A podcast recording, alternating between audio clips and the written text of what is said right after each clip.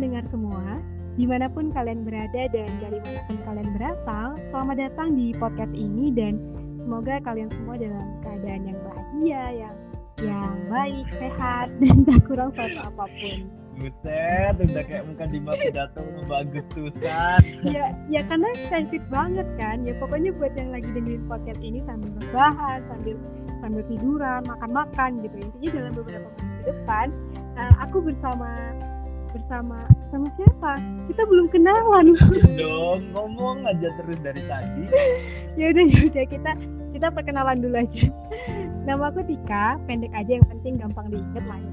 Dan teman ngobrol kali ini yaitu siapa nih? Aku Nopi.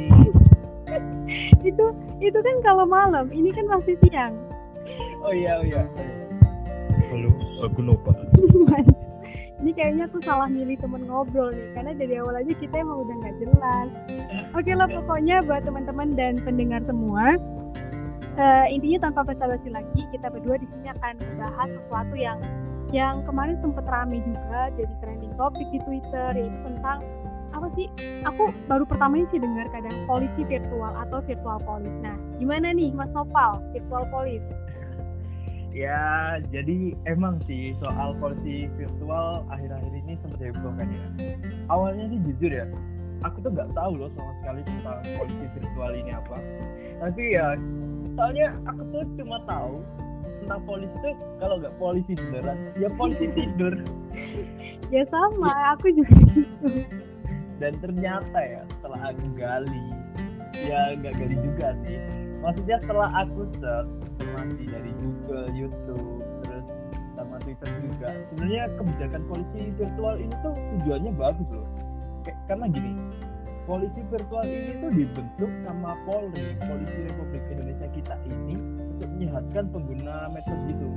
Dalam arti ya kita tahu kan kalau beberapa waktu lalu pihak Microsoft baru keluarin pernyataan dari survei itu. Kalau pengguna medsos Indonesia itu adalah yang paling nggak sopan urutan ke-29 termasuk Anda. negara yang disurvei bayangin blowing banget. Dan yang tentu ini selain memperburuk citra. Oh, bukan head body yang buat pijat itu ya. Uh, ini tuh juga bakal berdampak banyak gitu di terutama di sektor hubungan Indonesia negara lain. Nah maka dari itu untuk meminimalisir tindakan penyeleweng di medsos sekaligus untuk penegakan UU ITE tapi, yang masih dalam tahap Ya, tapi tapi bentar deh bentar. Ini aku dari pernyataan pertama Anda saja saya sudah tidak sependapat gitu ya. Karena oh, ya, gitu. ya ya aku baca juga sih. Aku baca juga kemarin soal pernyataan Microsoft itu ya. Dan dan apa ya menurutku polisi virtual ini tuh nggak nggak jadi solusi dari masalah itu gitu. Karena gini selama ini kita tuh punya patroli cyber gitu. Dan buktinya kejadian ini tuh masih ada. Udah ada patroli cyber tapi Microsoft pun masih ngeluarin survei yang nyatain kalau pengguna medsos Indonesia tuh yang nggak paling nggak sopan gitu loh. Kalau misalnya virtual ini ada untuk yang kayak dibilang tadi gitu kan meminimalisir tindakan penyelewengan medsos ya ya sama aja dengan patroli cyber kan yang juga menegakkan UU ITE gitu. Dan menurutku tujuan mereka kan sebenarnya sama nih buat menyehatkan lah istilahnya buat menyehatkan para pengguna media sosial biar mereka nggak melakukan hal-hal yang uh, dianggap melanggar undang-undang ITE gitu. Dan karena ya karena sama ya udah harusnya pemerintah sekarang cukup cukup meningkatkan apa ya cukup meningkatkan keefektifan patroli cyber ini gitu. Entah itu ditingkatin SDM-nya atau teknologinya harusnya ya itu yang diperbaikin sih menurutku. Bukan bukan dengan bikin-bikin polisi virtual kayak gini yang yang makin merepotkan gitu loh. Dan. Uh, kenapa udah ada patrol cyber tapi masih dibentuk polisi virtual?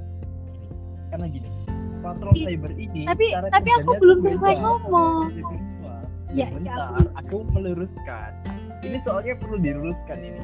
Jadi gini polisi virtual akan turun sebagai patrol cyber sebelum patrol cyber jadi ketika patroli cyber bekerja untuk kalau mereka menemukan kasus di medsos mereka akan langsung nindak tapi kalau polisi virtual ini mereka sistemnya nggak gitu. Sistemnya dia mengedukasi masyarakat dan sifatnya tuh kayak preventif persuasif gitu loh. Ketika mereka menemukan sesuatu yang mereka anggap melanggar UU ITE mereka akan ngasih peringatan dulu ngasih edukasi dulu baru mereka ajuin perkaranya di atas ke ahli bahasa ahli ITE untuk ditentukan apakah orang ini tuh emang salah atau enggak jadi nggak langsung ditindak kayak patrol cyber itu dan nanti kalaupun dinyatakan bersalah pelakunya tuh masih diberi waktu 24 jam untuk menghapus postingannya tapi bentar-bentar tapi gini loh nggak gitu ya pak. Maksudnya gini loh. Pertama tadi kan kamu bilang cara kerja mereka beda gitu kan. Patrol cyber langsung nindak sedangkan polisi virtual nggak gitu gitu. Edukasi lah katanya atau apa gitu.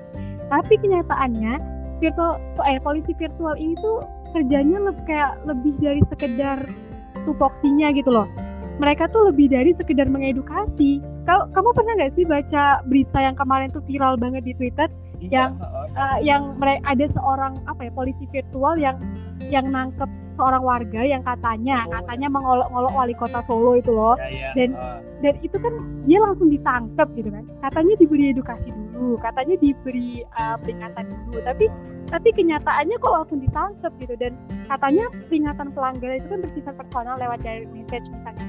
Tapi ini tuh sampai kesebar ke media loh sampai trending. Jadi kan kayak privasinya tuh nggak terjamin. Nggak nggak gitu sih nggak gitu. Sebenarnya gini loh.